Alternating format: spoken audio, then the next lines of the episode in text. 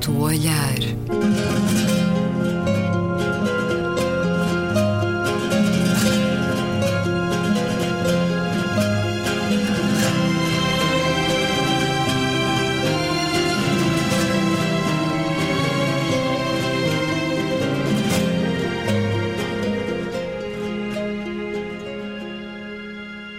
Bem-vindos a um certo olhar. É uma conversa na Antena 2 com Luísa Schmidt, Gabriela Canavilhas, António Araújo e Luís Caetano.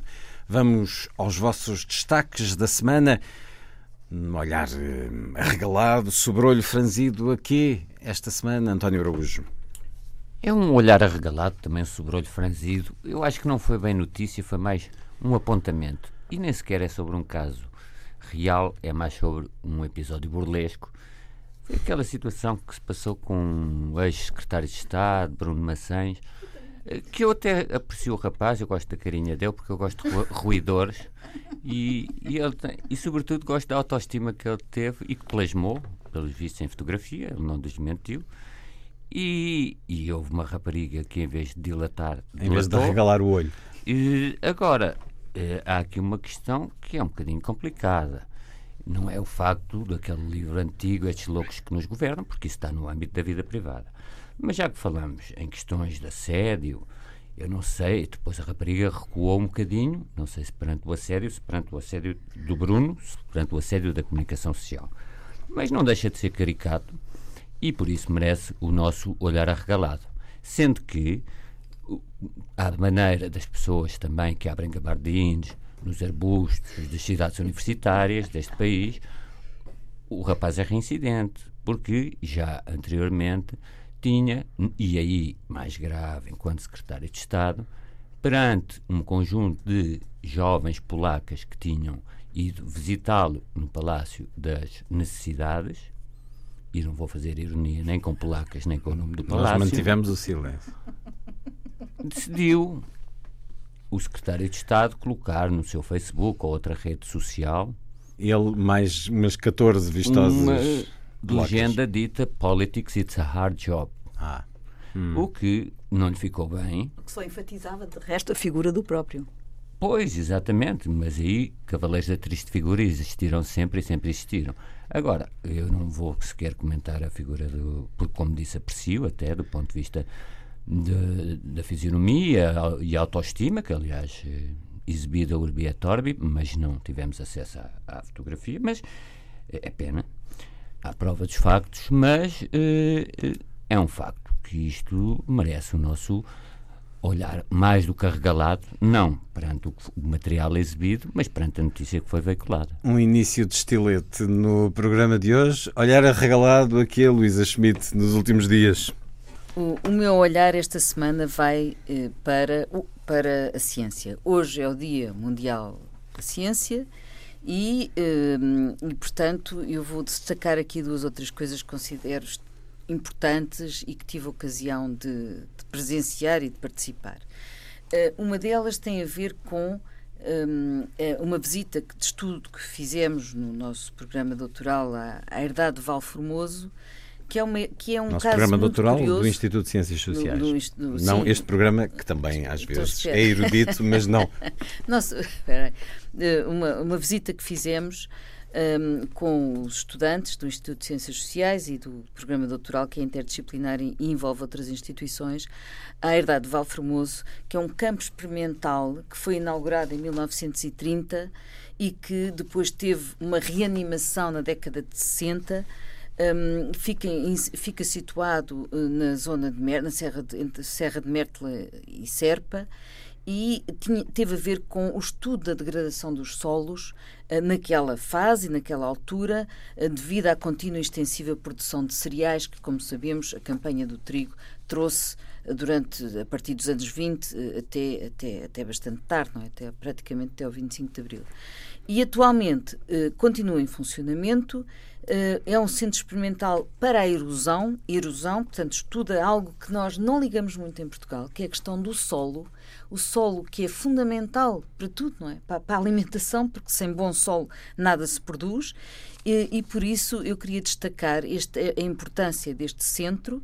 Um, que tem várias valências, investigação com base experimental em técnicas e mesmo em técnicas de conservação do solo, com a adaptação às alterações climáticas, realiza cursos com agricultores, para agricultores e técnicos, uh, promove eventos de educação ambiental, enfim, ele é uh, dirigido pela Maria José Roxo, que é uma investigadora do Departamento de Geografia e Planeamento da Faculdade de Ciências Sociais e Humanas da Universidade Nova de Lisboa e, portanto, merece aqui o, o nosso, nosso reconhecimento e merece a visita, porque é um centro que está aberto e que vale, é um, e que vale a pena eh, visitar, porque é um, é, uma, é um ato também didático e entusiasmante, portanto, é ver-se a ciência ao vivo.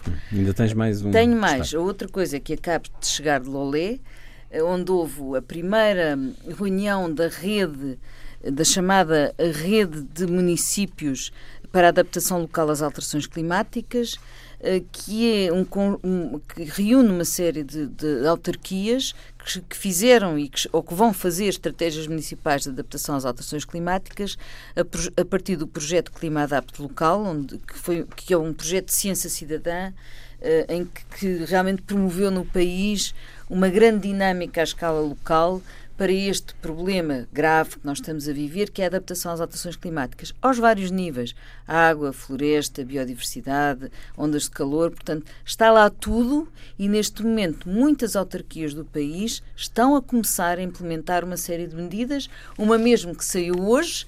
Um, em Lolé, que é o lançamento de, taxa, de uma taxa turística, de, uh, que é o lançamento de uma taxa turística para financiar o enchimento das praias, que, como sabemos, é um problema grave em, todo, em vários sítios do país e ali, muito particularmente, naquela zona toda que vai de Quarteira a Val de Lobo, e, e é uma medida que saiu dessa estratégia e que já está a ser implementada no terreno, como muitas outras. Ainda queria só fazer aqui, ainda dentro desta área da ciência, queria só fazer aqui uma nota, dar, deixar aqui uma nota de louvor a um, a um nosso, a um investigador, eu digo nosso porque ele foi nosso do Instituto de Ciências Sociais, neste momento está na Drexel University em, em, em nos Estados Unidos e que ganhou um prémio, ganhou um prémio com, com o, Pfizer, o Pfizer Prize um, com o seu livro Fascist Pigs, Technoscientific Organisms and the History of Fascism é, é, o Tiago Saraiva é um historiador de tecnologia um, que já tivemos até a ocasião de falar aqui no programa quando se falou no brain drain e na fuga de cérebros hum. e no fundo ele neste momento está Quem são os Drexel. porcos fascistas? E, os, são, é porque ele faz uma história uh, do fascismo a partir da tecnologia utilizada hum. pelos nazis e, e, também da sua grande produção de suínos, não é? Porque eles fizeram a, a, a produção de porcos uh, foi uma das, gran, um, um, uma das grandes investimentos que, o, que os nazis fizeram, fizeram aquelas grandes produções e depois ele faz também uma comparação com o, os, os, campos de arroz em Itália, não é? E hum, com, hum, o, e com, a, e com, a, e com o, as campanhas do trigo em Portugal. Muito bem. E deixa-me só dizer, o que, diz, o que diz o prémio é que é um marco na pesquisa científica e um contributo maior para a história da ciência e, portanto, fica aqui os no, ficam aqui os um nossos parabéns elogio um e destaque ao historiador da tecnologia Tiago Saraiva. Gabriel, o teu olhar arregalado. Eu acompanho inteiramente o António Araújo na referência que fez uh, à, ao assunto que envolveu o Bruno Maçães e, e, e talvez acrescentasse um, uma reflexão uh, que, que, se calhar não é só minha uh, e tendo em conta a personagem uh, que foi aqui referida e olhando também para o caso do, do Weinstein e outros que foram uh, tornados públicos uh, envolvidos nestas situações, a questão de, do seu lado e da sua aparência física e da sua a necessidade de um certo um certo ênfase noutros mecanismos de aproximação, muitas vezes ter a ver com a incapacidade de o fazerem de outra forma mais normal e mais natural. Isto tem a ver com inseguranças, naturalmente, com a sua capacidade de, de se de serem sedutores de, baseados nos seus próprios atributos, penso eu, eventualmente. Estou aqui a, a fazer uma. a tentar ser compreensiva. Freudiana. tentar mas, ser compreensiva. Mas o que nos apetece dizer é outro tipo de coisas. Mas o meu olhar uh, positivo e simultaneamente negativo, que irei explicar a seguir, uh, tem a ver com a notícia desta semana da condenação pelo Tribunal Penal Internacional de Radko Mladic uh, o antigo chefe militar dos sérvios na Bósnia, uh, que aliás era mais conhecido pelo carniceiro da Bósnia, uh, dos Balcãs, que finalmente foi condenado para a prisão perpétua pelo, enfim, pelo massacre e pelos inúmeros assassínios de que, é, de que foi responsável. Alguém dizia com muita pertinência aquela fotografia do prisioneiro esquelético da capa da Time aquele homem que teve finalmente justiça. Exatamente, exatamente. Eh, para além da limpeza étnica e de, de, do crime comprovado de genocídio, eh, de que ele foi acusado, eh, enfim, os, os dois cumes, digamos, daquela daquela barbárie uh, foi o cerco a Sarajevo e uh, o massacre de Srebrenica. E uh, não há dúvida que aqueles 8 mil jovens e crianças e homens que foram assassinados a mando deste, deste, deste, desta escória humana, que é este homem, mereceram finalmente aqui a condenação uh, do Tribunal Penal Internacional e isto deixou naturalmente os familiares uh, e todo um povo, uh, de certa maneira, satisfeito, mas o lado que eu aqui considero ainda negativo é nós hoje olhamos para aquela região e um, as consequências daquela ação e as consequências daquela guerra ainda se fazem sentir, na medida em que hoje vemos uma Bósnia ainda segregada. Nós não temos sérvios no lado muçulmano, nós não temos muçulmanos no lado sérvio. Portanto, não há dúvida que. A, ferida está aberta ainda. A ferida, não sei se está aberta, mas a, a, forma como ela ficou cicatrizada foi segregando verdadeiramente, etnicamente, aqueles dois povos. Uh, ora, de certa maneira, poder-se-á dizer que os Mladic uh, desta vida e os Karadzics desta vida, se calhar, conseguiram o seu intento. Foi a separação étnica dos povos daquela região. E isto é, é mau, é triste, porque, na verdade, não foi, não foi, passados estes anos todos, encontrada uma reconciliação entre uh, as populações e entre as diferentes etnias. Isto não está feito. Essa reconciliação não está feita. E este é o lado triste uh, desta história. Passados 30 anos, ainda se sente uh, esta separação crua que a guerra imprimiu e que este sentimento racista e, e, com profundas, profundas origens nazis Uh, ainda sobreveio e ainda uh, se sente claramente na sociedade dos Balcãs. A marcar a semana pelas piores razões, este atentado a uma mesquita no Sinai, no Egito, a fazer 300 eh, mortos e a notícia chocante da morte de Pedro Rolo Duarte, que tantas vezes aqui passou uh, enquanto gravávamos este programa, e ele que gravava ainda também o Hotel aqui. Babilónia às sextas à tarde, fica em nome de todos, obviamente a nossa tristeza. Sim, em nome de todos. Sim, Sem dúvida. Duarte. Uma pessoa simpática, uma pessoa. Vamos uh, também a outros destaques, Luísa. É muito triste. Uh, de, de sobrolho franzido. Sobrolho franzido. Então, o meu sobrolho, sobrolho franzido vai para, para, duas coisas. Uma que é estruturante e, portanto, uh, infelizmente, infelizmente estruturante tem a ver com a, com a desertificação e seca que estamos a viver e, e que uh, não está a ter uh, solução neste momento, mas que precisa de ser muito pensada.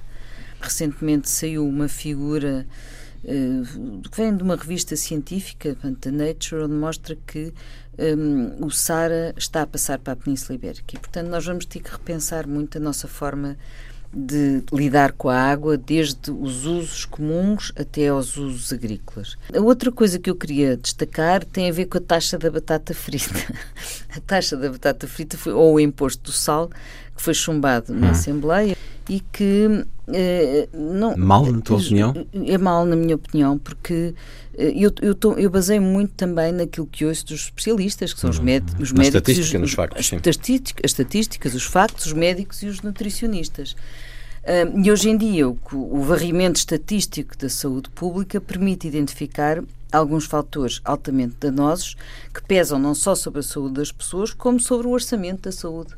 E, e esses, e esses fatores têm a ver com, com o sal, com o açúcar, com o álcool, com o tabaco, uh, e, e, e, no, e, por isso eu penso que, uh, ainda por cima, estes fatores, isso também é importante sublinhar, é que estes fatores nocivos à saúde pública não é, não, de repente não se interrompem, não é? Tem um efeito multiplicativo e de, e de arrasto e por isso é que deve haver aqui uma prevenção maior, porque cria problemas e atrás deles vêm outros. Há aqui também outro fator que é, que é interessante, é que as, as, empresas têm uma grande capacidade de adaptação e, portanto, elas rapidamente, se lhes disserem ponham menos açúcar, como já disseram, ou ponham menos sal, elas também põem. Portanto, elas... É uma não, questão de lei? É uma questão de lei, portanto, não, não, não, estamos, não, vão, não vão ficar lesadas por causa disto, não é? porque uh, adaptam-se Isso tem e conseguem com o pão. e, e aconteceu já em várias situações elas próprias muitas vezes tomam essas medidas António o sobrolho franzido é uma notícia que no dia de hoje em que morreram 300 pessoas no, no Egito talvez não possa não fazer sentido, mas enfim eh, já tinha preparado claro. este sobrolho franzido e tem a ver uma vez mais com o Sr. Donald Trump. Eh, parece que tudo o que existe de correto e bom Donald Trump faz ao contrário. O que é que quer dizer com isso? Havia uma proibição em relação à caça dos elefantes eh, e, em África e à administração americana. Não sei por que razões, sei, nem parece que isto seja significativamente, eh, tenha significado económico ou, ou, outro, anunciou a autorização de importar eh, troféus de caça de paquidermes mortos no Zimbábue. E não me estou a referir, como é evidente, ao presidente do país que esta semana, mas devemos lembrar-nos que aqui ainda há três ou quatro semanas eu falei aqui do Sr. Mugabe que tinha sido eleito pelas Nações Unidas como o comissário da boa vontade ah, ou uma coisa desse género. coisa de estranho às vezes. qualquer coisa eh, também de como funcionam as Nações Unidas. Agora, não estando a falar das Nações Unidas, Barack Obama tinha proibido a importação de troféus de caça de elefantes no, do Zimbábue e, e da África em geral. O comércio internacional também. Exatamente, é proibido pelo comércio internacional. Não há nenhuma razão de andar a matar espécies ainda para mais ameaçadas. E lembro que houve um chefe de Estado aqui ao lado, o rei de Juan Carlos, cuja imagem internacional nunca mais foi a mesma, uhum. por, Uma no século XXI, aparecer junto a um elefante que tinha morto. E, portanto, como é evidente, à semelhança de Bruno Maçães, Donald Trump, possivelmente seu modelo inspirador, não se preocupa muito como fica na fotografia. Mas não ficará bem, o rei Juan Carlos também não ficou. Eu estou a fazer aqui um irmanar aqui o, grandes personalidades da cena política internacional, pelo menos é nessa condição, penso eu, ou nessa questão da autoestima que o nosso ex-secretário de Estado se tem. É sempre um problema com estes Illuminatis. Eu, por acaso, até gosto quando vão, tenho algum receio quando regressam. Isso é que é mau, porque regressam aureolados eles próprios, de uma autoconvicção de que têm provinciana, profundamente provinciana, que tem mais esperteza que os outros. Como se viu neste episódio, não teve, e também Donald Trump também não teve esperteza absolutamente nenhuma. É um olhar agora sobre olho franzido, mas por um lado arregalado, portanto as coisas não são branco e preto. A notícia do projeto piloto que começou em Santa Apolónia e na linha de Cascais, de, dos comboios, de, das infraestruturas de Portugal, utilizar uma política grafite pintado, grafite apagado. O sobrolho é franzido porque continuamos a ver, sobretudo, ou pelo menos onde eu conheço mais, vai ser Évora, não se vê isto, na cidade de Lisboa, uma quantidade enorme de grafites, e não estou a falar de arte urbana, se claro. bem que também era necessário perguntar aos artistas que fazem arte urbana e que pintam, por exemplo, naquela rua ali junto à Artilharia 1, o Conselheiro Fernando de Souza, etc., se alguém quisesse fazer arte em cima das, das suas peças, como é que reagiria? Eu acho que é tradição. Eu que já os estive aqui em entrevista, eles sabem disso e sabem que passado algum tempo. Claro, alguém por exemplo, há um trabalho muito interessante agora do Bordal 2, eh, que é um dos trabalhos, quanto a mim, uma muito inventividade, muito, muito, muito inventividade muito grande, Agora, não se sabe é se isso é para ser preservado ou, ou, destruído. E as fronteiras entre o que é arte e o que é vandalismo não, tem também. Uma, tem um caráter efêmero, a arte urbana Sim, um claro, mas uh, o que é arte e o que é vandalismo muitas vezes são fluidas. Mas há casos nítidos de vandalismo. A cidade de Lisboa está cheia de exemplos desse vandalismo. E, infelizmente, a Câmara eh, não adota uma política que é a política que já vingou em Nova York, aqui tem que se fazer uma homenagem ao mayor Ralph Giuliani, que é uma política, Rudolph, Rudolph perdão, eh, uma política repressiva. Aqui Sim, só com uma política inteiramente repressiva. É não é possível eh, fazer... Os tags são uma praga. Exato, eu ainda esta semana vi um, um tag de alguém que queria um, na linha de cima louvava a Assunção Cristas, na linha de baixo tinha-se enganado e já estava a insultá-la, depois tinha tentado apagar. Pois, mas Portanto, isto é uma matéria. Já agora, é... só usar mais um minuto sobre isto. Uh, essa, esse é um tema um bocadinho uh, polémico e um bocadinho complexo, uh, não é tão uh, liminar. Mas não tinha que ser. é uma questão de lei. Porque, não, não, já se tentou legislar sobre isso. Tem que se exercer do, justiça. No com... tempo do governo anterior foi tentado imprimir ou implementar uma, uma legislação que proibia pintar na, na via pública, fazer uh, exatamente a decoração de, de, paredes e assim. Uh, isto foi bastante polémico porque há sempre que preservar a possibilidade da criação. E a criação e a arte têm muitas uh, formas de, de, de, se exprimir e uh, essa possibilidade não pode ser fechada também aos criadores. Uh, é claro que definir e encontrar exatamente a fronteira entre a arte e a simples. simples um rabisco numa parede. Estragar a propriedade pública. E até património. Nós, nós falamos e, e até património. património nós até já falamos Já existem espaços próprios para a arte urbana. Para isso, portanto, mas sem os outros que são efêmeras. Mas, que são... mas repara, sempre que uh, o legislador uh, tenta restringir, enquadrar, limitar, encontrar formas de. Quer dizer, acaba por uh, ser mais difícil uh, fazê-lo de uma forma coerente e Mas, competente Gabriel, não é uma questão do que encontrar, o, encontrarmos outros mecanismos uh, de é evitar polícia o vandalismo, de evitar o vandalismo. todos a passar multas na estrada, do ponto não de vista da lei, o Código Penal já prevê e, uh, ora a é do património. Ora é que está. Agora, tem muito mais já, a ver com a, aplicação já, da lei. Havendo já, ora, muito e, bem, com, havendo mecanismos que já previnem, previnem que o vandalismo uh, uh, exista e sanções para o vandalismo, estar a criar legislação especificamente para controlar a expressão ah, mas eu não sou favorável a legislação, legislação. Uh, torna-se, do meu ponto de vista, um bocadinho redutor da possibilidade de essa expressão poder vir a ter algum caráter de, uh, interessante. A verdade é que, não tendo havido legislação que coibisse os artistas de é rua é de o poderem fazer, nos últimos dois, três anos, eu diria, houve uma explosão qualitativa dessa expressão hum. pictórica no espaço público que veio a revelar uh, algo de muito interessante nesse campo. Tu estás a falar de sítios autorizados. Eu, eu acho que esta arte urbana raramente a... é ilegal. Geralmente é em sítios próprios. Agora, os tags, em todo lado, em Lisboa, nos arredores de Lisboa, são, é puro vandalismo. E, e não há uma atenção portanto, particular em Portugal há um especial descuidado com o espaço público. O espaço público e, infelizmente eu não gosto nada desta caracterização dos portugueses, mas não é só a maior Portugal, parte, é em todo o lado. Não, a maior parte dos portugueses entendem que a sua casa começa para dentro da porta. Sim, Isto mas, é, mas, António, mas não é só em Portugal. Vá a Bruxelas é a mesma coisa. Vá a Paris não, é a mesma não, coisa. Mas, por exemplo, em Bruxelas é... existem, existem regras administrativas de vivência nos condomínios que são extremamente draconianas. As pessoas não podem fazer eh, barulho à é noite. Estou a falar do espaço público, dos elevadores, de, de, claro, de, de, das ruas mais escuras, quer dizer, acontece em todo o lado. Não é uma questão não, há coisas Portanto, tem que haver é uma vigilância, tem que haver, eh, tem que haver sanções e tem que haver, enfim, uh, uh, o cumprimento Sim, das regras e dos códigos. Muito bem esta regra. Agora, porque, aliás, limitar a expressão pública parece um bocadinho... O que diz o diretor da gestão da rede ferroviária, é, e, e tem muita razão, é o objetivo de quem faz grafites é que estes se vejam. Por isso é que muitas vezes os colocam em locais inacessíveis, como se fosse um troféu de caça. Mas se souberem que naquela zona são logo eliminados, isso acabará, acabarão por não perder tempo a fazê-los. Isto é, é o elemento dissuasor, é a limpeza imediata. Claro, limpeza Vamos... ou, ou, cobrir, de alguma Sim, forma. exatamente. Mais vale cobrir e notar-se que há ali uma mancha do que manter ah, aquele, nota, aquele lixo. Uma nota em relação ao espaço público. Está mais provado em vários estudos sociológicos que um espaço público cuidado leva a que se cuide do espaço público. Ora, vamos a um assunto que marcou a semana, não é propriamente algo de extraordinário, seria quase um fé de ver, como tantos outros que marcam o espaço mediático e a discussão pública, mas uh, tem razões fundas e a verdade é que foi o próprio governo a lançá-lo.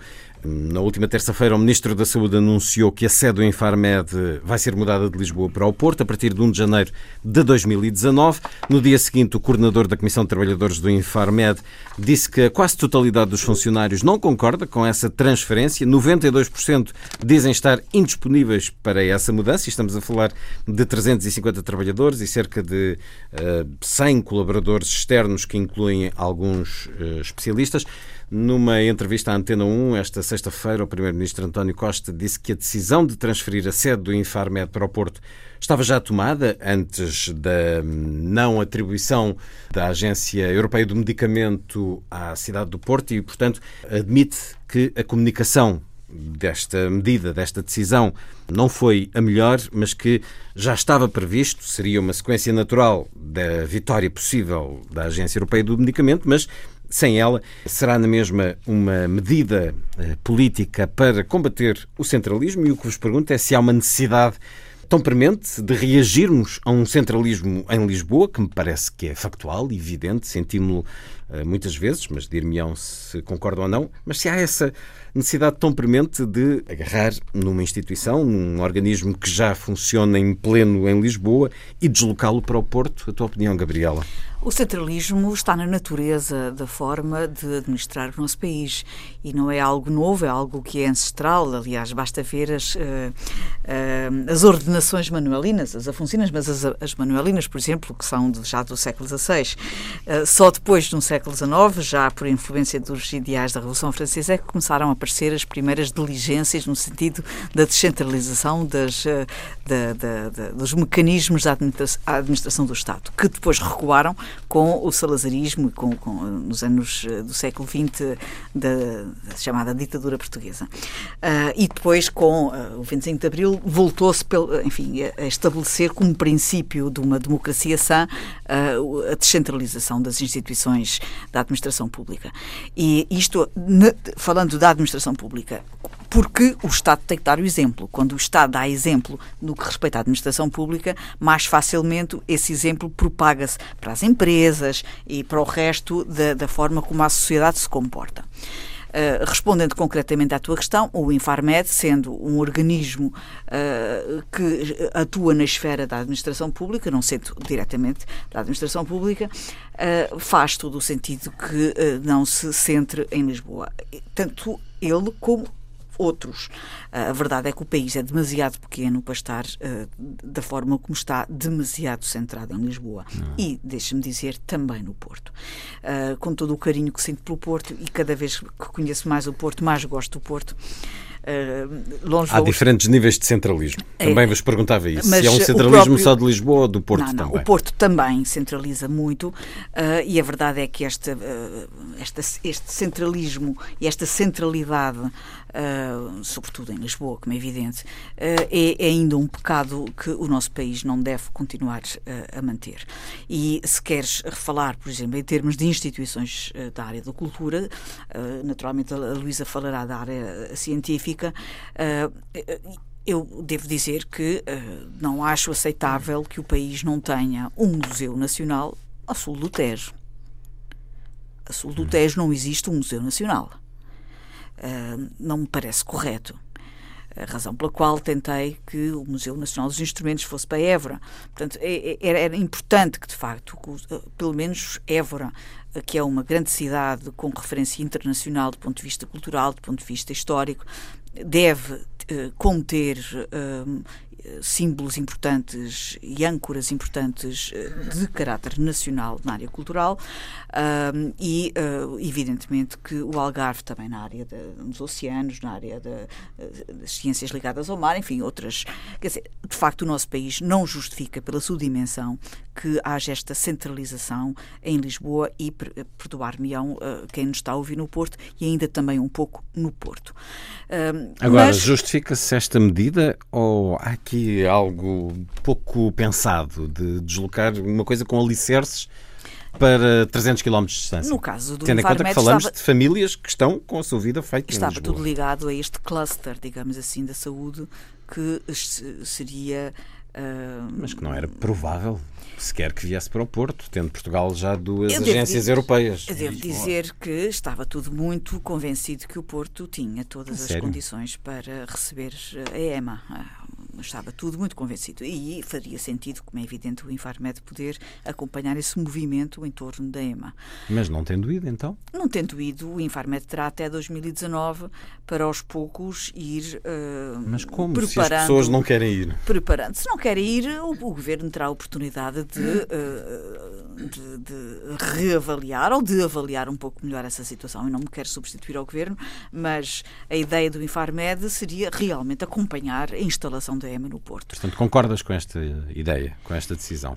Eu, eu não acompanhei os pormenores. Agora, concordo e, e acompanho a ideia de que um cluster da saúde no Porto uh, em torno da EMA faz todo o sentido. E Pronto, faria, mas nem temos faria EMA, todo o sentido. Nem este cluster e agora, E agora acompanho sim a ideia de que o país é demasiado pequeno para estar tão centralizado em, em Lisboa. E uh, os exemplos, por exemplo, do Alentejo, que é uma região muito grande do ponto de vista geográfico e muito limitada do ponto de vista de população, cada vez ficará mais limitada do ponto de vista da população se continuar a não ter sediada no Alentejo coisas e instituições e recursos indispensáveis para o dia a dia das pessoas. Um, e isso também é verdade no, no que respeita ao, ao, ao, Algarve. Apesar de tudo, o Norte, pela dimensão da população que tem, vai, ser, vai ficando mais bem servido. Agora, todos os processos de descentralização política que se prevê que se venha a instalar em Portugal com o projeto de descentralização do governo pode vir a reforçar depois os instrumentos que, por, eh, por arrasto, se poderão vir a, a, a instalar. A Mas Uh, não há dúvida nenhuma que nós temos que acabar com esta ideia de, de, do quintal grande de Lisboa e depois os quintalinhos pequenos em torno de outros sítios. Nós temos que acabar com estas, com estas gavetas e estes quintais. Nós temos que saber partilhar instituições, sobretudo partilhar instituições. E que dizes tu sobre isto, Luísa Schmidt? Eu digo que este, este, processo foi absolutamente estranho, este processo da Infarmed, não se, perce, não se percebeu que antecedentes é que teve esta decisão. Uh, se foram esses da, da, da, Agência do Medicamento, que depois não veio para Portugal, não, então é que não faz mesmo sentido nenhum esta mudança. Uh, houve aqui duas coisas. Por lado, as pessoas em geral deviam ser informadas sobre isto, porque o Infarmed, atenção, tem a ver com a nossa com a segurança de uma série de coisas, de medicamento, uh, de, tem, tem relação, de, e agora que há os genéricos, portanto, tem imensa importância para a vida das pessoas, às vezes até se devia saber mais sobre isso. Uhum. E depois, muito particularmente, os funcionários, portanto, o, o, o, o problema dos funcionários é absolutamente incompreensível, não é? As pessoas que trabalham no Infarmed não são nem contínuos, não é? Nem é a tropa a quem se dá a guia de marcha. Portanto, evidentemente são cientistas, são técnicos especializados, são equipas muito sérias e muito interessantes, equipas de excelência que demoraram muitos, que demoram muitos anos a criar. E, portanto, eh, há aqui uma, uma. Não se pode correr o risco, de repente, o IFARMED, que é tão importante para o país, perder qualidade, porque as pessoas são apanhadas de surpresa e muitas delas até podem vir a ser contratadas por outros laboratórios, porque não querem sair de Lisboa e não querem, sobretudo, ser surpreendidas com uma medida desta. E são Portanto, protegidas pela lei para que isso não aconteça. Sim, quer dizer, é, é, seja seja qual for, quer dizer, há pelo menos aqui duas coisas que nunca deviam ter acontecido. Ser surpresa para os funcionários, portanto, e isso criou já uma perturbação interna que é inimiga do seu bom funcionamento. Uh, portanto, isso, isso, é a primeira coisa.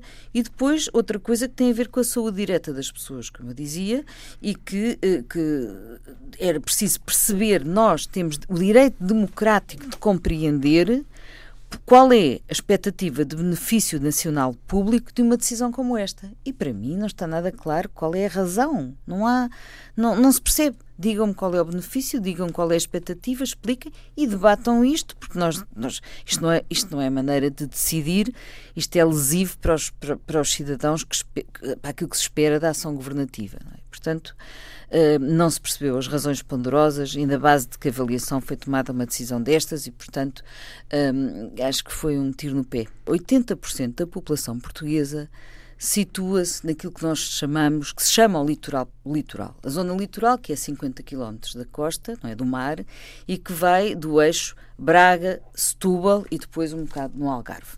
E é aí que a população se concentrou por diversas razões que nós podemos debater aqui, eh, mas realmente foi o que aconteceu e ainda por cima, tendencialmente, é o que, é o que continua a acontecer. As pessoas continuam a vir para o litoral. A não ser que se encontrem Espera, não, mas deixa-me deixa dizer, quer dizer, até agora foi isso que aconteceu e até agora não se conseguiu inverter este, este mas processo. Isso, não espera. Espera, deixa-me acabar Até o raciocínio. A desertificação do interior e assim, não é? Que já lá está instalada e que é preciso olhar. Há vários interiores, não há só um, portanto é preciso olhar para isto e por isso há até uma missão de valorização do interior.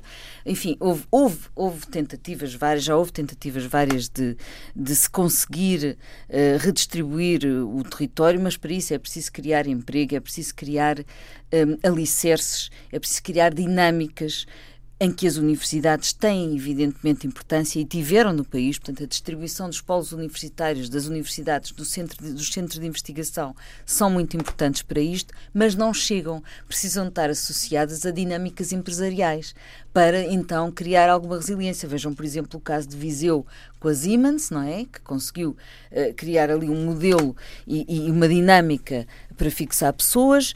Uh, agora temos a Embraer em Évora e eu, por acaso, acho que eu discordo em relação ao Alentejo, porque acho que o Alentejo tem sido, o Alentejo Sul, não é? Tem sido das zonas onde se tem investido verdadeiramente e onde tem havido, tem-se criado dinâmicas muito interessantes e muito fortes e até muito mais fortes do que no centro interior e, no, e, e em Trás-os-Montes, por exemplo. Uh, mas, mas, mas portanto, eu acho que em geral há, van, há grande vantagem em distribuir pelo território tudo quanto é mobilizador de emprego e de atividades. Agora, o país é pequeno e eu acho que o problema não é tanto a macrocefalia, o grande problema é, de certo modo, um desperdício que continua a haver em juntar as três grandes cidades, portanto, Porto, Coimbra e, e, e Lisboa, às outras cidades que ficam às vezes apenas a 100 km ou 150 km de distância. E relembro aqui um documento muito interessante, aliás, houve tantos documentos tão interessantes neste país, produzidos por pessoas um, que, que, o pensaram, mas que foram sempre desperdiçados. Por exemplo, havia um, um, havia um, departamento, o Departamento de Perspectiva e Planeamento, que era liderado pelo Félix Ribeiro, José Manuel Félix Ribeiro, que a certa altura que, que era o que fazia era isso, pensar estrategicamente o país. E eu lembro-me de um documento que ele produziu no final dos anos, ainda nos anos 90, que se chamava PNDES, Plano Nacional de Desenvolvimento Económico e Social, e o que ele propunha era muito interessante porque era juntar no país os polos e as cidades por clusters. Era o cluster da saúde, era o cluster do conhecimento e da tecnologia, o da cultura, o da natureza. Portanto, havia esta hum. lógica que, aliás, os espanhóis têm muito, depois fizeram por outras razões. Isso é um trabalho moroso. Mas é um trabalho, com certeza, mas como ele dizia aqui há tempos, é um trabalho que duraria 20 anos se tivesse começado há 50 anos. É. Portanto, hum, é, é, é preciso realmente nós pensarmos eh, como é que agora vamos resolver esse problema, não é? Eh, mas, eh, mas, mas porque, porque Com como eu dizia, há vários interiores e não há soluções únicas nem comuns para todos. Agora, uma coisa nós sabemos, sem criação de emprego, sem criação de serviços, também não há não há, não há soluções unívocas, portanto tem que, ser, tem que haver soluções heterogéneas e tem que passar pelo emprego e pelos serviços. Também se pode pensar o que é que no país se vai fazer, com certeza não se vai poder povoar todo, portanto também se calhar é preciso começar a assumir que há determinadas zonas que infelizmente têm que se encarar, têm que se organizar e planear de outra maneira. Portanto, é preciso é pensar esse problema e arranjar soluções para ele. António, seu olhar sobre esta transferência do Infarmed e sobre o país centralizado em Lisboa. A Luísa há pouco citou citou uma frase do Essa de Queiroz: o país está todo entre a Arcada e São Bento, portanto, esta questão do centralismo não é de hoje o debate, como é evidente. E, aliás, também se citou a macrocefalia, aquele livro Portugal, País Macrocéfalo, que também foi um livro que marcou uh, os anos 60 e 70, sobretudo os anos 70. Agora, uh, há aqui uma questão que eu acho que estamos a confundir aqui uns planos. É porque não o argumento do centralismo não me parece que se possa aplicar a esta deslocalização do Infarmed. Então, porque se fosse localizado. Mas é o que tem sido usado. Pois, mas o que tem sido usado nem sempre é o que eu posso usar, não é o que eu acho que deva ser usado. Porque se fosse colocado em Viseu, em Évora, aí sim poderíamos dizer que combateu o centralismo. Agora, passar de uma cidade para outra e, sobretudo, sabendo que havia uma candidatura a uma agência europeia do medicamento, que também confesso que é necessário, ou será necessário, um grande esforço de comunicação que não foi feito, para já ver se para que não fique a impressão que isto é um prémio de consolação dado à cidade do Porto. É Porque é o que parece, e não quero dizer em política o que parece é, para citarmos um, um ditador, mas. mas podem isto, perguntar da cidade é um... do Porto qual é o problema do prémio de consolação. Não, mas a questão não é que uh, um, um instituto não, se localiza e deslocaliza com base em prémios de consolação. Isto é, ou há razões substantivas para que exista um instituto do medicamento no Porto, ou não é. Eh, isto não tem a ver com a discussão de centralismo e não centralismo. Porque se tivemos aqui um governo, de Santana Lopes também quis combater o centralismo e colocou na Secretaria de Estado, na Gulgã e coisas do género, etc. Portanto, temos que ter muito, uh, aquele argumento que o país é pequeno, é um argumento que tanto vale para a descentralização como vale para a concentração em Lisboa, portanto, porque não demora muito tempo a ir do Porto.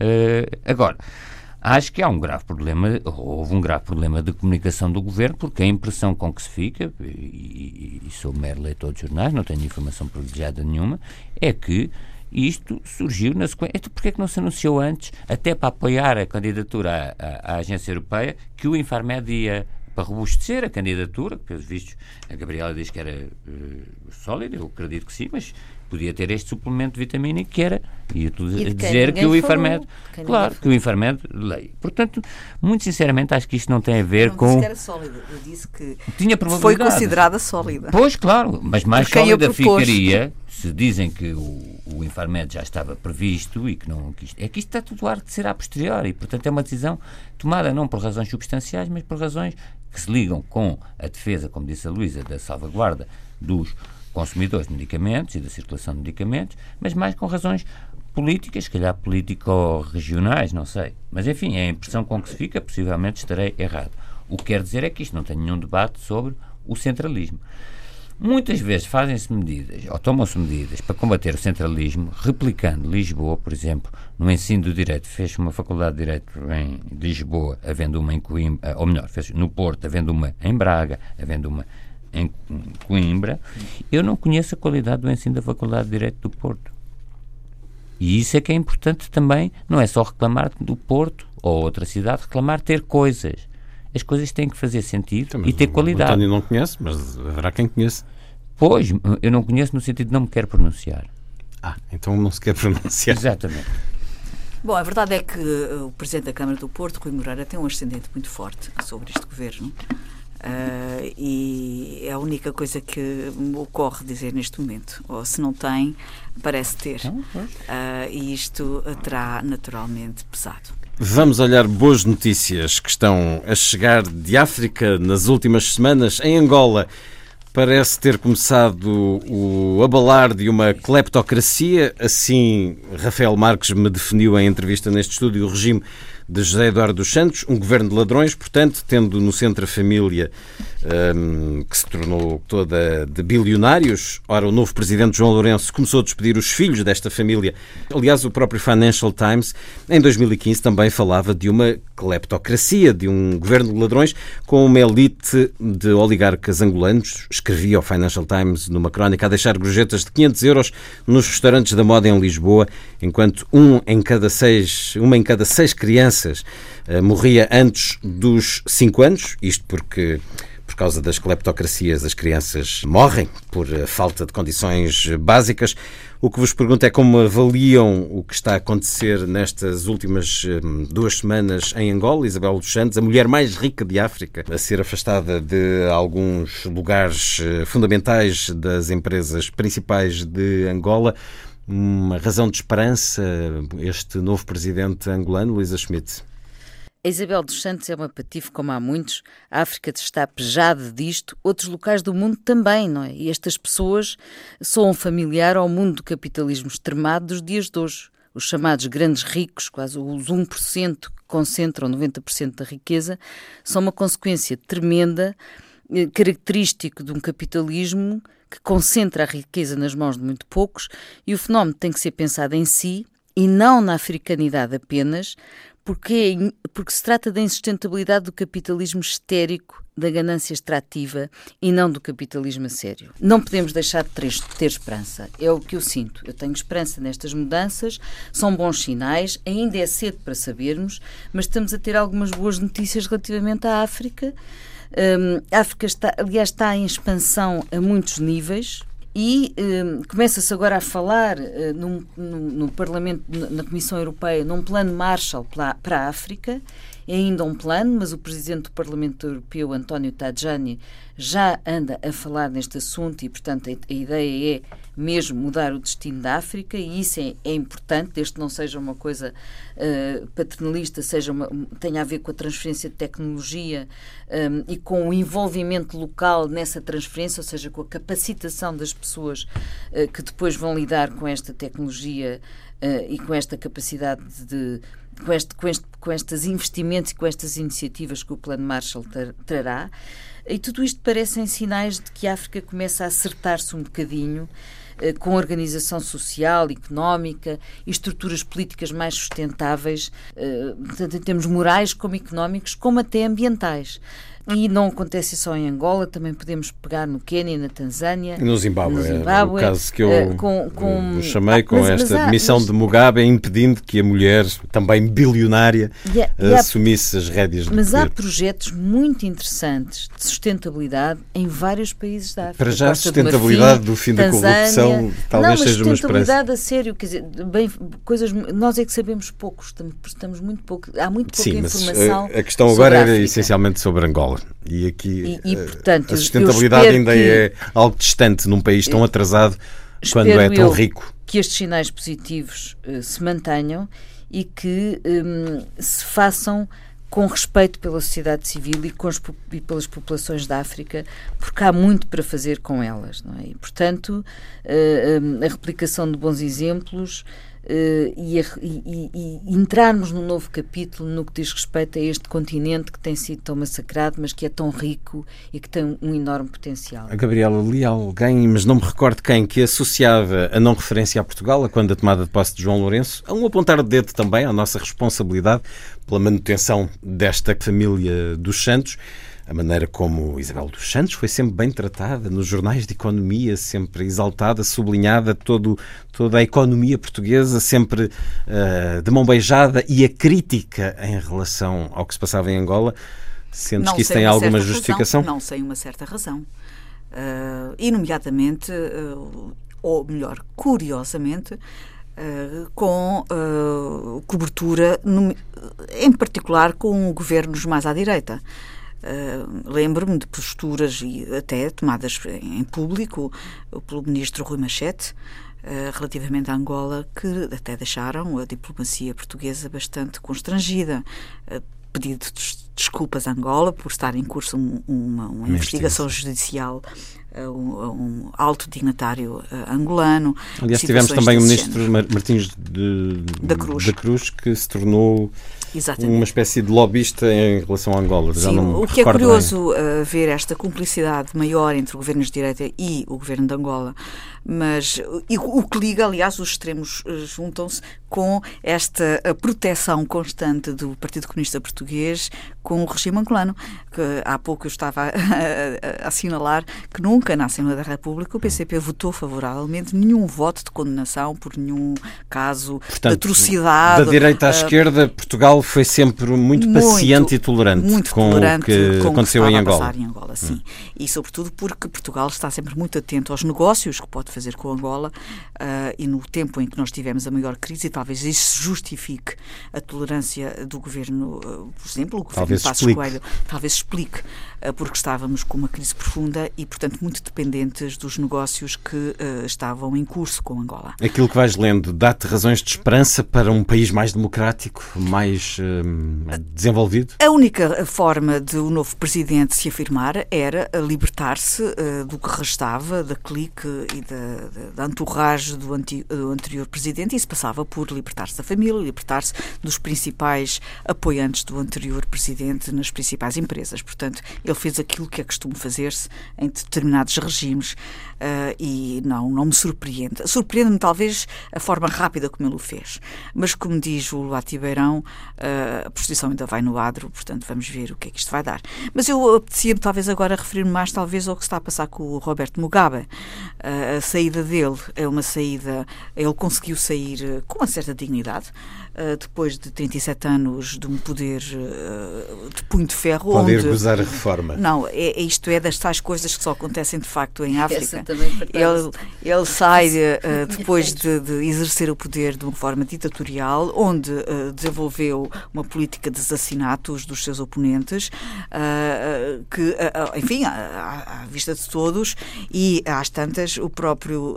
Um, Desmond Tutu, em 92, levantou questões muito interessantes sobre o Tribunal Internacional uh, para uh, Mugabe, que se punha a questão na altura. Ele perguntava porque é que Mugabe há de ir ao Tribunal uh, Internacional Criminal quando, por exemplo, a invasão do Iraque por Tony Blair e pelos Estados Unidos provocou até agora contas feitas entre a Síria, o Iraque, o Afeganistão e o Paquistão cerca de 2 milhões de mortos. É necessário, às tantas, ter um olhar uh, equilibrado sobre as responsabilidades e as consequências das responsabilidades que se tomam em vários planos. E há um dia que se encontrar uma forma de fazer a avaliação das medidas que se tomam e dos seus protagonistas e não ter sempre um olhar direcionado para uh, uh, a forma como as consequências diretas de um responsável político no seu terreno pode ter ou não mais responsabilidade criminal do que outros responsáveis noutros planos, acabam por ter uma abrangência muito maior e ter consequências muito mais nefastas para a humanidade. 848 milhões de euros é a fortuna do casal Mugabe. Ganha-se bem como presidente no Zimbábue. Julgo que em Angola o número será até superior. Seu olhar sobre estas notícias que chegam de África, António Araújo. A África já nos trouxe tantas desilusões que eu confesso que o olhar é um bocadinho cético. Prudente. Ao início eh, eu era ainda mais cético, mas com esta houve alguma coragem e, é, e é preciso muita coragem, dado o poder e a influência que tinham, para de certa forma depor a Isabel dos Santos, a família Santos e toda a entourage, os irmãos. São 10 filhos, acho que. Aliás, vinham, é muita gente. Também vinham cá, eu acho que uh, aí discordo talvez da Gabriela e acho que é sempre mau irmos buscar coisas retroativas, porque eu lembro-me também do o, a Orquestra da Madeira foi lá, uh, e também houve governos, eu lembro também o governo de Sócrates teve uma grande cumplicidade com a Venezuela. Todos, todos os artistas Venezuela. portugueses, ou quase todos, Exato, foram a Angola. Portanto, eu acho que não é produtivo, estamos eh, nesta questão de, das responsabilidades, todo o país rendeu a Angola numa certa, num, num certo momento. Não tanto. Não, mas o, o país, o país financeiro, como dizer, e, e aí vem o país político, de esquerda ou direita, rendeu-se uh, a Angola. O PCP rendeu defendeu sempre por razões ideológicas atávicas. Mas, agora, voltando à questão do, do, do João Lourenço, eu não tenho certeza que esta posição de uma família ou de uma clique não seja para colocar a sua própria clique, porque aí, reparem, o poder e o dinheiro e a glória, dizemos assim, não têm espaços vazios, em, em, sobretudo num contexto africano, e portanto isto não será uma forma de circulação de elites e que, com o tempo, irão cristalizar-se e elas próprias corromper-se. Portanto, não tenho a certeza absoluta que isto seja uma mudança totalmente virtuosa. Nós até já fomos também, de certa forma, desiludidos pelas primaveras árabes. Por outro lado, acho que é mau fazermos sempre o exercício do arrependimento. Quer dizer, tivemos o arrependimento colonial, tem um livro chamado para, francês para acabar com o arrependimento colonial e agora parece que temos um arrependimento pós-colonial que é não, nós fomos, eh, temos culpas pelo esclavagismo, pelo colonialismo, etc. E também temos culpas por termos dado apoio a um regime que nasceu e se fixou imediatamente a seguir à independência. Portanto, Portugal é sempre culpado de tudo. Então, se há 50, 40, 50 anos quiseram ser independentes, a independência significa alguma maturidade do ponto de vista, e já são adultos e, portanto, acabou um bocadinho a ideia de sempre culpar freudianamente o pai, não é? Não, e, portanto, é... o, o, pai também entrar no exercício da, da autoflagelação, Portugal não é responsável pelo crescimento da fortuna de, de Isabel de Santos, nem por gerações e gerações só conhecerem a guerra. E é esse o problema do tecido social angolano há gerações que não tiveram formação e, essas, e que são generais e vice-generais e etc., que só conheceram a guerra. Tiveram depois uma formação de plástico feita nas universidades estrangeiras, e aí, se falamos em Portugal, não são, são as universidades de elite da Europa e do Norte da Europa que concedem títulos e aos filhos das elites, que concedem doutoramentos honoris causa concedemos contingentes especiais. E nós também concedemos porque há toda uma indústria, essa indústria e aí os interesses e o dinheiro, aí ele tocou a Luísa, corrompe também a universidade. E as universidades, não só portuguesas, mas toda uh, a Europa, as universidades mais prestigiadas do mundo, deixaram-se corromper pela sedução do dinheiro e concederam alegremente doutoramentos honoris causa, etc. O António falou de uma coisa que tem a ver com os males de que a África sofre, que têm raízes de facto bem profundas e antigas, e se formos à procura delas, elas também vêm ter connosco.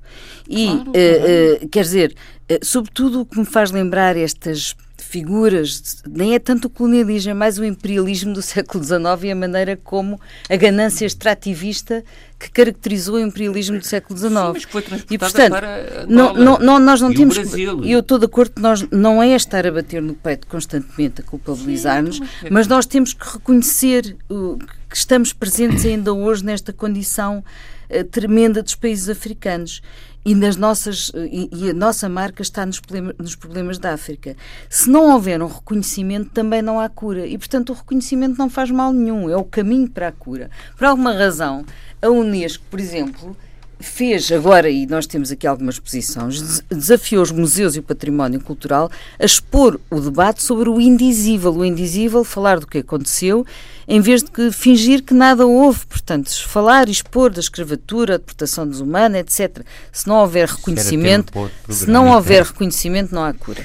E, e, isso, e Portugal tem obrigações específicas neste Eis um tema, como dizia António, para outro programa. De facto, se lo há, provavelmente para já as vossas sugestões, muito rapidamente, para os próximos dias. Por favor, Gabriela. Para já, na quarta-feira, uh, será uma oportunidade interessante para ouvirmos a Orquestra de Câmara Mahler uh, com o Nuno Corte Real no CCB. Será um programa com Haydn, Mozart, Sérgio Azevedo e, uh, como sabemos, é uma orquestra de jovens formada e fundada por Cláudio Abado e uh, visita-nos uh, regularmente. Uhum. A última vez foi em 2013. Vamos ao CCB ouvir a, a Orquestra Mahler. Mas queria também recomendar um CD que foi editado e apresentado aqui na Gulbenkian esta semana, From, uh, From Barroco to Fado, e é um CD de um grupo que eu, por quem eu tenho muito carinho, os músicos do Tejo, Marcos Magalhães e a crevista Marta Araújo, e uh, convidaram uh, Ana Quintans e Ricardo Ribeiro, e com estes dois cantores, um lírico e um ligado ao, ao fado, fazem uma trajetória das raízes ao canto lírico e uma viagem pelo mundo do fado, mas numa versão muito especial e com, uh, uh, com características de investigação musicológica. Portanto, é aqui uma recomendação muito viva. É uma aguarela musical. e é o Panteão que está aí na capa do disco? Imagine-se que é um Panteão. Será que alguém se ofende? Esperemos que não. Luísa Schmidt, as tuas sugestões? Duas coisas. Uh, uma, vão ver ao Teatro da Trindade o espetáculo Todo o Mundo é um Palco, uh, com a extensão de Beatriz Batarda e Marco Martins, e é um espetáculo inteligente e comovente uh, que vai passa de quinta-feira a sábado, existe, uh, portanto, que decorre de quinta-feira a sábado às 21h30. E que marca outra, os 150 outra, anos do Trindade. Trindade. A, outra, a outra sugestão que não queria deixar de fazer, porque agora vêm aí dois fins de semana compridos e é uma oportunidade Ai, de sair de Lisboa e, portanto, vão a Vilar Formoso à fronteira da paz, ver o, o, o magnífico museu uh, que lá existe, em memorial aos refugiados e ao cônsul Aristides Sousa Mendes, uh, obra de arquiteta Luísa Pacheco Marques uh, e depois e também da historiadora Margarida Ramalho. como sabemos, uh, Vidar Formoso é considerada a fronteira da paz porque Ela era a principal fronteira programa. terrestre para quem vinha de França. Vilar Formoso, portanto era a chegada muitas histórias, milhares de refugiados, muita há muitas histórias e, portanto, aproveitem para ir para o interior visitar o Museu de Vilar de Formoso. António. Eu também proponho algo mais centralizado, até na sequência de uns livros que a Gabriela me emprestou, eh, de Mário Moura, sobre a Casa da Freira do Arcano, o Arcano Místico da Ribeira Grande. Visitem na Ribeira Grande, nos Açores, a, a, a igreja e a, e a casa da, da, freira do arcano místico, que realmente tem, é uma obra notável do ponto de vista de arte, arte popular, arte sacra, mas agora, regressando a Lisboa, hoje inaugurou a exposição de Escher, no Museu de Arte Popular, que estará cá até 27 de maio.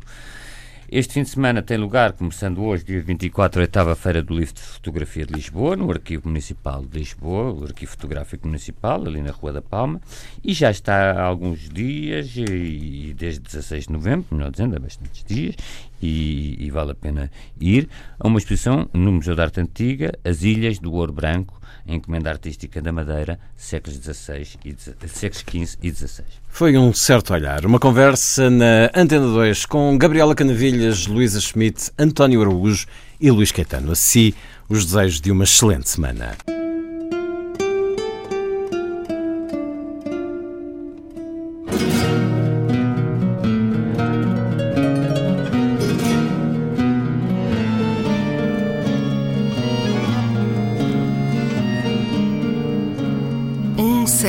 Olhar.